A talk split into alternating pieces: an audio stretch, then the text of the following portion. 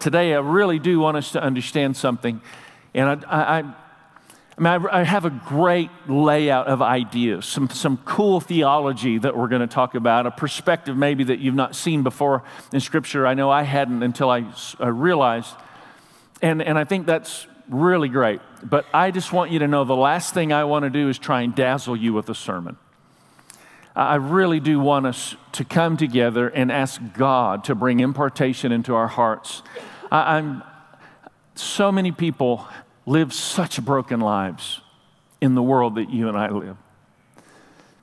And I've been maybe more in touch with that over the past week than some weeks of the year.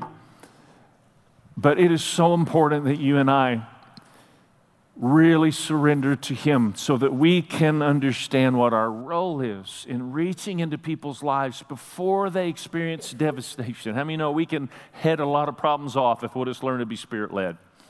So, would you just put your hand on your heart? Father, I pray that today would not just be a nice little church gathering, sweet little message, but Lord, let there be impartation in our heart. I pray that we would literally, spiritually breathe in what you want to exhale into us and make us stronger today as a result of engaging in your word, spending a little bit of time submitted and surrendered together to the throne room of God in an avenue, Lord, that you have purposed the gathering of the church and the teaching of your word.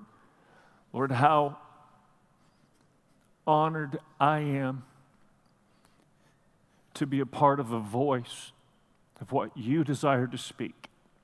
Help us, Lord, to take it all as seriously as you do. In Jesus' name, amen. Wonderful, wonderful season.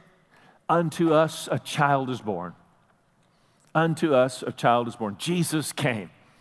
Like nobody in the history of the world has a legacy that can even begin to compare to the legacy of this man who grew up in a house the size of a one car garage that was shared with animals and never traveled more than 60 miles away from his home. Never spoken, traveled, and wrote books internationally. His name is Jesus. Came from a very unassuming family, uh, not prestigious and influential, yet somehow God awakened something in the earth through King Jesus that literally split history into two parts. Uh, you, just think about this truth that I'm talking about, and it brings a focus for us in this season that is a little more than just the commercialized Christmas idea that we're fed. Uh, and we have to be very guarded not to just buy into that. But Jesus came, and listen, he didn't just come to show up. Jesus came to awaken the family of God in the earth. That is a really important truth that we want to explore today. Jesus came to awaken the family of God in the earth. I think you'll only find Father referenced, uh, referencing God in the Old Testament two times, and it's more of an authority, national expression. And then all of a sudden, Jesus shows up and he begins to take us to a whole nother revelation of who God is by introducing us to this endearing Abba Father term where we would understand God is our Father and we are God's family. Guys, that's why we're here today. That's why we're doing what we're doing. That's the way we should be living the way we're living because we are God's family and the gates of hell will never prevail against the church who is God's family, who's, li- who's leading the charge under this King Jesus who is an absolute undefeated king. There's no undefeated king in the history of the world like the undefeated King Jesus who's conquered every foe that ever tries to come against you. And we're a part of that family.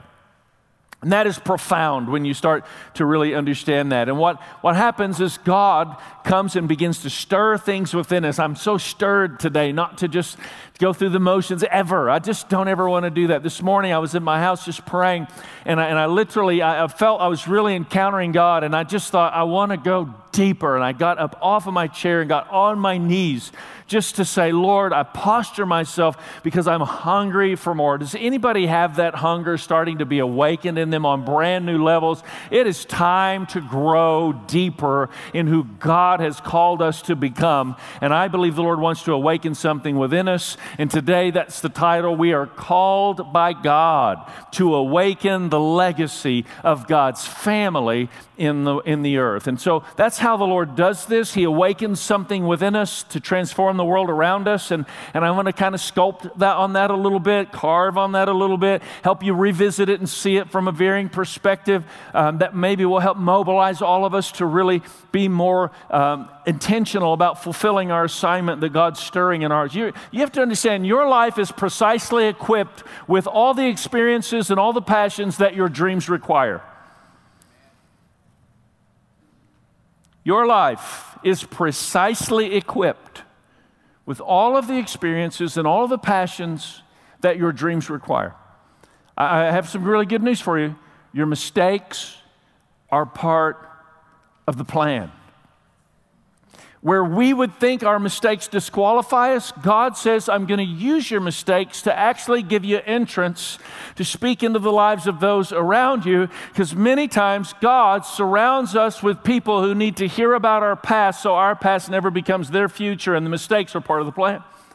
It's an amazing thing when you think about it. We're family being drawn in to be able to express and, and make fewer mistakes along the way. How many of you know God wants to help us keep getting stronger as we walk this all out? And I want us to see something really unique out of Genesis chapter 17 today and it's verse 1 uh, where God is having this conversation with Abram. And Abram was almost 100 years old now. He had received a promise more than two decades prior to this. You're going to be a father. Anybody receive a promise from God and, and you're still waiting around, like, what is God's problem? How do you know God's never too late? But boy, does he miss a lot of opportunities to be early. I've learned that about him. I, I, try to counsel God often. I don't know if you try to counsel God.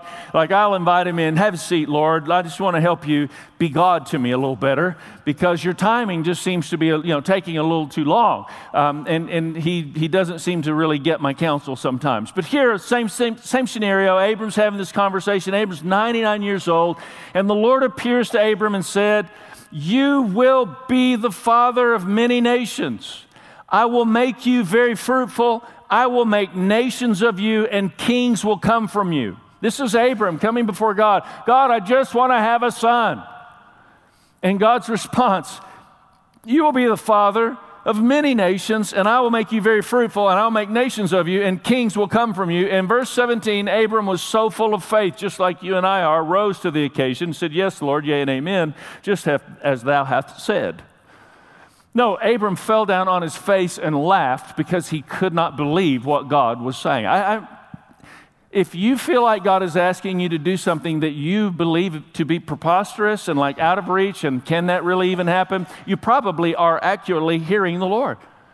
This is throughout Scripture. Every person who ever did anything amazing on behalf of God, commissioned by God, had to get beyond their limited circumstances and confined situation to really allow the possibilities of God, the power of God, to be demonstrated in that. Now, I, I you just have to realize this wasn't the first time Abram had, had heard the conversation either. Like God had had the conversation before. Genesis 14, God tells him, I'm sorry, Genesis 13, I believe, and then, or Genesis 12 was. Um, look at your notes, Lawrence. And so Genesis 12, where the first conversation started to happen. Then Genesis 15, God gives him a visual illustration. Look at the stars, the blessing's coming. And now, like all this time's going on, this isn't the first time he's heard it, and God is so faithful to reiterate it again. Some people in this room need to hear me say, You've heard it before, you've questioned it before. You heard it again, you questioned it again, but God's bringing it back again because God is committed to God's will in your life more than you are committed to God's will in your life, and you need to know that. God wants His will in your life more than you want His will in your life. Do you want God's will in your life? Certainly you do, or you wouldn't be here today. But God wants His will in your life even more than you want, your, want His will in your life. And that's your blank, by the way, if you didn't catch it. Take heart. God wants His will in your life more than you want His will in your life, but we never get God's will our way. and many times that is the delay on God's will coming to pass. We want God's will, but we want God's will our way.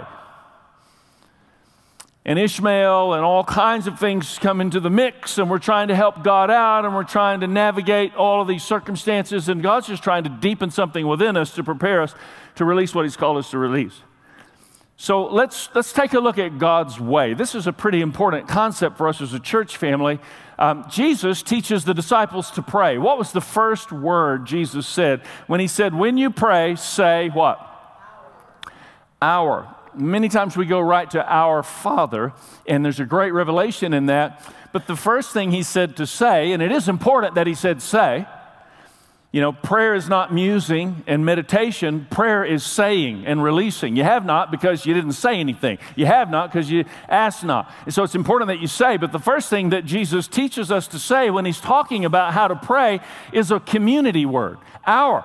I don't know if you've ever taken a look at the Lord's Prayer to realize, but it's not about you, it's not about me, it's not about any individual, it's about community. He said, when you pray, say, Our Father which art in heaven, hallowed be your name. He, he said, Forgive us our debts. He said, Give us you understand? They're all about community. It's all about our. You were born for community. You are to be discipled in a revelation of community. You're to pray with a revelation of community. You are not intended by God to be on your own. I don't know if you understand it or not, but none of us in this room can ever grow to be spiritually mature by ourselves because God's plan is that we function together in family, in community. It's easy to be nice and loving when you're all alone and nobody's around around you irritating anything about your life. But when irritation comes your way because somebody walks into the room, then the question shows up how loving really am I? God's called us in a state, in a place of community. You were created in the image of Trinity God. Trinity is community. God is a beautiful expression of community in and of Himself. That means you were created in the image of community God. You were created by community, in the image of community, for community. You and I need each other way more than we realize we need each other. I've really watched uh, a lot over the years as people will have conversations with me. I've had a number of them. I like to talk to people when they're concluding that, you know, they're not settling and they're going to find another place. And, and you know, we kind of live in that world. There's a lot of church shopping that happens, and people kind of looking for the church that fits them, and the, the kind of like they look for the restaurant that fits them, and the grocery store that fits them. And I, I just want to challenge that. What you need to do is answer the call of God and get planted where God has called you. And I'm no more called than any of you are called. We're all called to be a family together. When God speaks and reveals that, you got to do whatever it takes to work through whatever you need to work through and get planted where God has said, that's where I want you to be planted. And it's not going to be easy. How many know family's tough? Family can be difficult. I, have had people say, Man, you and Tracy seem to have a great marriage. I, I wish we could have a great marriage like you guys. Ask my daughter Faith about Tracy and I at dinner this last week and the knockdown, drag out conversation we had. Can I just get honest? It's not always easy because I'm a real knucklehead and I am a lot to deal with by a lot of people's standards. But, but right there in the, I mean, it's great for them to see that. And, and you know, Tracy, she's an attorney, so she just cussed me out no. She doesn't normally do that in front of the children.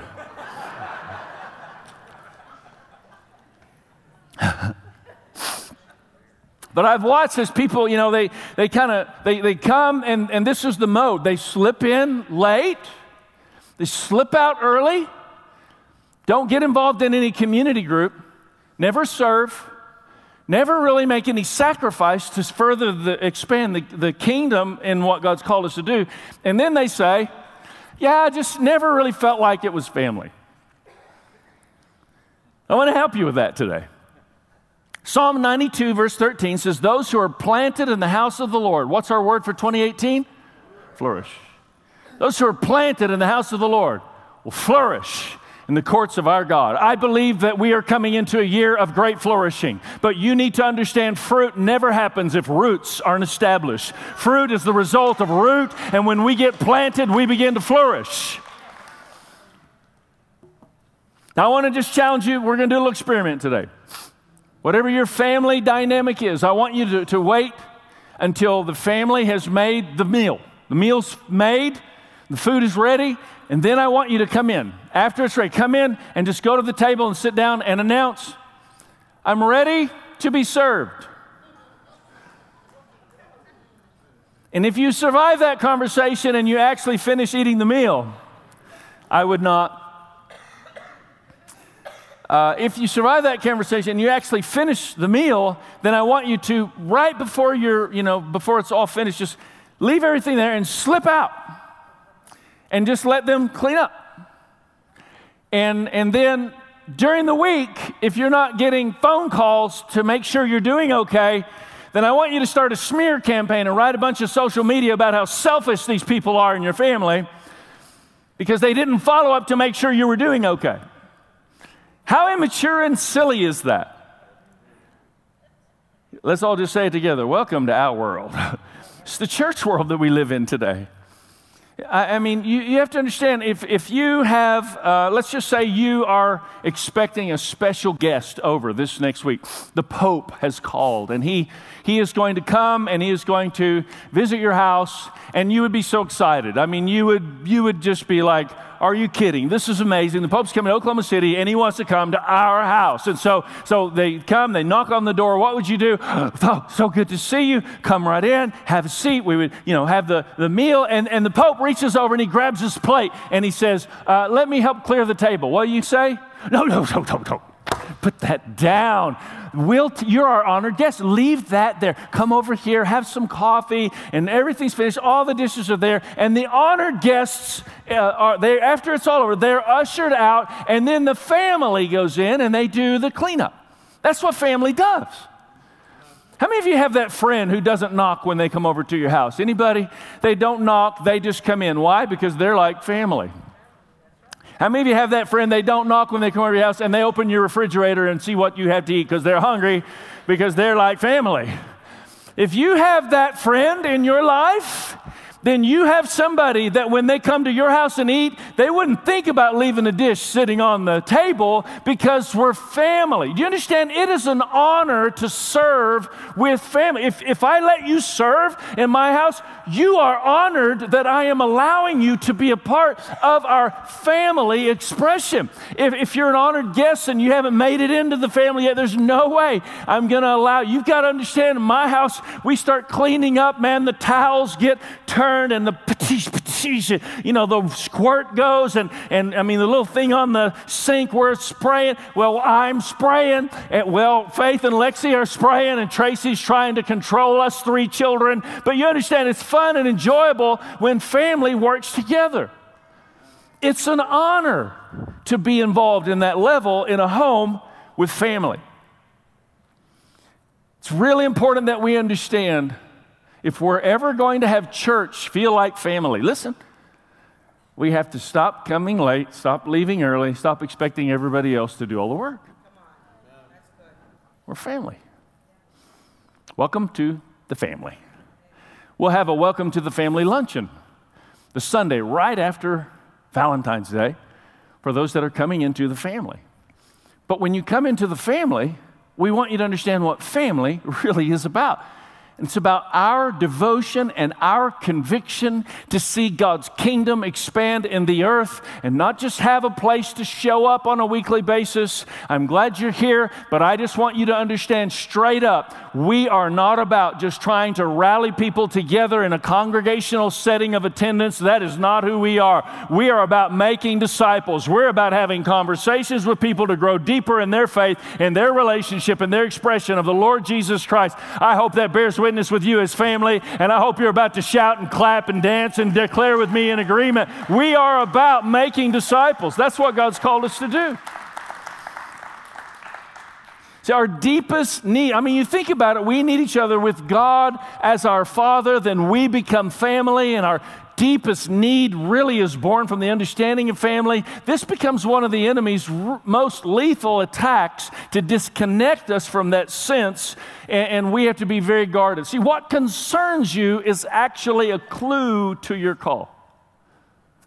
This is a really important truth because this is where a lot of people miss discovering what the dream is all about in their skill set and their makeup if you come in and you see graphics, you know, I remember years ago, um, the graphics before we had, had really taken them up to standard where they needed to be, um, this one guy was awful doing the graphics. I mean, terrible. Can you believe I would talk about somebody like that? But I mean, he was just so horrible.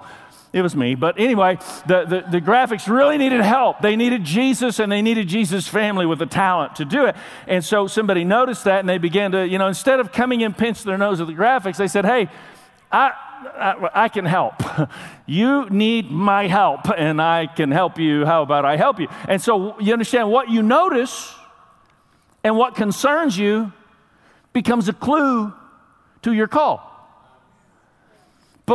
But, what you have to be careful is that you don't let what concerns you to become that which you complain about. Because if the enemy can sift you from concern into complaint, then you bypass the very thing God's called you to contribute to constructively. How am I doing? I mean, if you come in and you, you, you I mean, we don't have this problem in our church at all. We, you know, we, the number one thing people say is this place is so welcoming and, and smiling. But if you go into your church and you see nobody smiling and, and it just feels frigid, you know, then, then you don't just say, well, forget this place, man. Nobody smiled. You notice that nobody smiled. You have teeth and you notice. And so that means God's gifted you with teeth that you're supposed to reveal. You notice that people aren't smiling. You have a gift of hospitality. What is it that you take note of? What is it that concerns you? Because that becomes a clue to your call, and then you begin to walk that out as a part of family. See, the same sun that melts the ice hardens the clay. How you respond to your situation absolutely determines whether or not you're going to remain healthy or not. You got a choice to make. Two people can have the exact same experience and have two totally different senses of what they just experienced. There, there, there's the family that shows up and they have to park out and they think, you know, for, this is ridiculous. If I have to park out here one more time, then I'm, I'm not ever coming back to this church. And then the other family, they park out and they say, man, Jesus must be alive at this place because I can never get a front row parking place. I can't wait to get in there. And then somebody walk in the room and they say, This music is not the music that I used to love from the good old days. And then the other family comes in, they're like, you know what? This is the kind of music that actually is obviously reaching into the next generation because the next generation church, without the next generation being awakened, the church is going to die. I mean, it's two perspectives. How many of you love roller coaster rides? Can I just say you love? Right? Maybe you do not love roller coaster rides. And so if we put the two of you on a roller coaster ride, it would look something like this, and there would be the same circumstances going on with two totally different experiences, two totally different expressions, and the roller coaster ride is coming up any moment with that cue that was so subtle. There it is. I love that picture.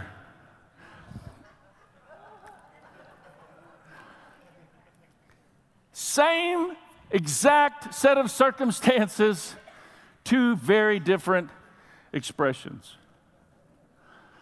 So if we not allow, if we're not careful, we allow ourselves to become frustrated and discouraged. What's going on inside starts to take control, wear us down, because we're not taking those thoughts captive, we're not responding constructively, helping whatever the situation may be. You and I are called to actually release peace in the earth. We are not called to release chaos in the earth. So when we see chaos and confusion in its space, we speak light and peace. We're problem solvers. That's just what God's called us to be. And, and, and, we need to understand this does not happen if we don't stay together. Family. Family. You know, God created, Genesis 1, God created and He said, It is good. And then he created again, and he said again, it is good. And he created again and again and again and again and again. Seven times we see in Genesis chapter 1, God created, and he said, say it with me, it is good. And of course it is good because it's perfect, sinless paradise. But even in perfect paradise, the best paradise you can imagine, I don't know what the best paradise is for you. No job, fishing every day. Maybe that's your paradise.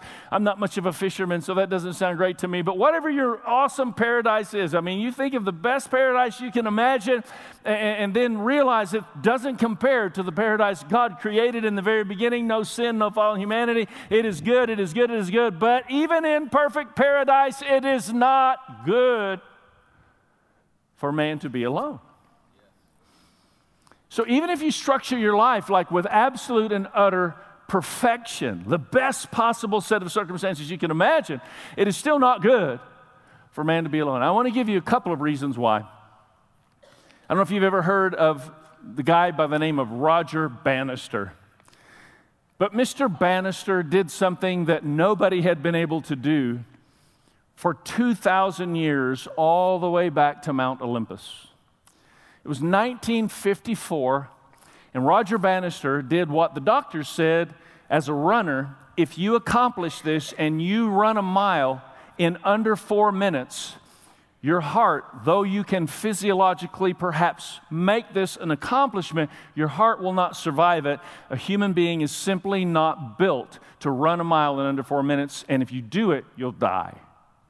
And that was the conclusion medically uh, that they had come to, and runners had been trying it and trying it and trying it. And Nobody could make it. And I just wanted to tell you in 1954, on May the 6th, Roger Bannister, for the first time in these 2,000 years of, runner, of runners, he broke the four minute mile.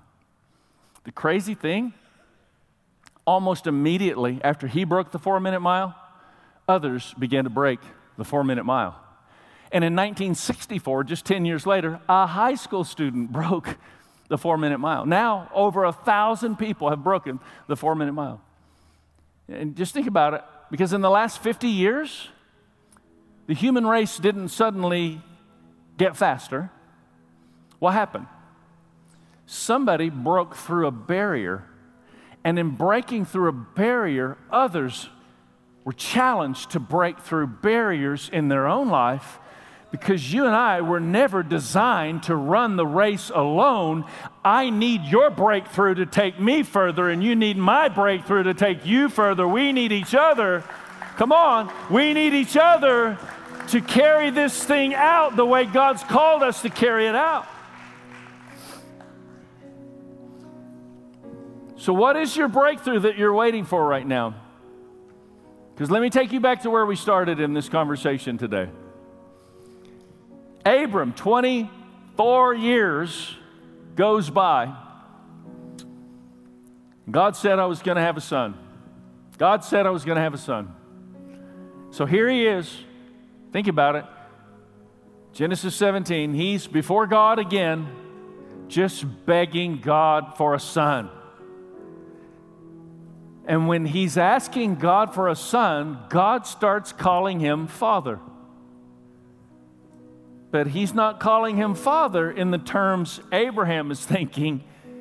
He starts calling him a father of many nations. He's just asking for a son. No, you're not just gonna get the promise. I've got something in mind way beyond what you have in mind. I, I, promise you, Abram, I know it's been a long haul. I know it's been difficult, but don't give up. Stop giving in. Stay strong. Stay. I'm calling something more out of you than just being a father. You're a father to many nations. Kings are going to come from you. Priests are going to come from you. There, listen, there are big plans beyond this, and, and you have to understand. All of a sudden, after all of this took place, I want you to go with me because then Abraham does have Isaac, and Isaac then has Jacob. And Jacob then uh, has the 12 sons, and the 12 sons of, of Jacob or Israel become the expression Judah all the way through, Jesse, David, all the way through. This is from Abraham. Do you understand? All the way through.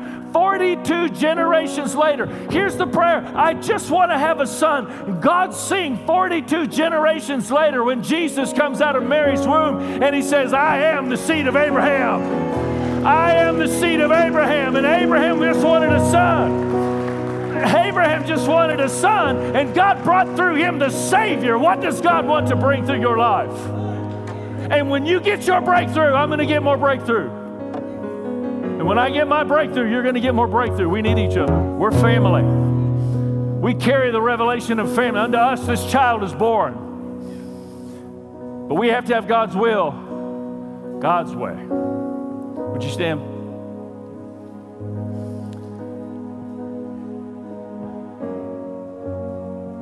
What is God trying to awaken within you right now? What is God trying to awaken within you in this moment?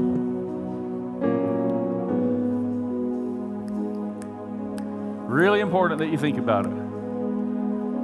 Because continued disconnection from the family of God fights against call of God on your life. I know when I start saying things like this, people have gotten nervous over the years. And we've literally done new members, welcome to the family conversation where I had language like this. And I said, Look, you got to find the place you're called. And if this isn't that place, don't make the mistake of just lingering around here and never finding your place because that's not what we're not trying to just talk people into sticking around. We want you to understand what it is to be called by God. I had a guy come up to me, I mean, he's like, really, he would probably would have been a real stellar person to have in the church, type of influencer guy. And, and he said to me, I'm so convicted by what you've said that I, I realized I left the church to which I was called just because I heard it was kind of cool here, but I'd rather be called than cool. So thanks for the lunch. See you later. And I said, See you later. No, I was really glad that he got it. We have to get this. You have to get this. So, Lord, I pray that you'd stir something deep within us to understand as we're talking about 40 days coming into the year, making a connection in community groups, finding a place where we can build those rapport and relationship. It's all about awakening the legacy of God's family in the earth and participating in what Jesus came to die to accomplish. It begins by our willingness to embrace who you are and what you say about who you are. You're the Savior of the world. We need to surrender our lives completely to you because you came to rescue us from our sin. We thank you, Lord, that you are the Savior of the world and we need you as our Savior in our lives. And then we have to carry a revelation of Christ, the body of Christ, as family to fulfill the purpose of God. Help us, Lord, to have an understanding of all that today. Help us to just take a step, one step forward in the plan of God that really is not just about awakening a promise for us, but it's probably about 42 generations later when the landscape of so many people's lives will be changed because we stood in the gap and were willing to stay the course. Jesus' mighty name. Amen.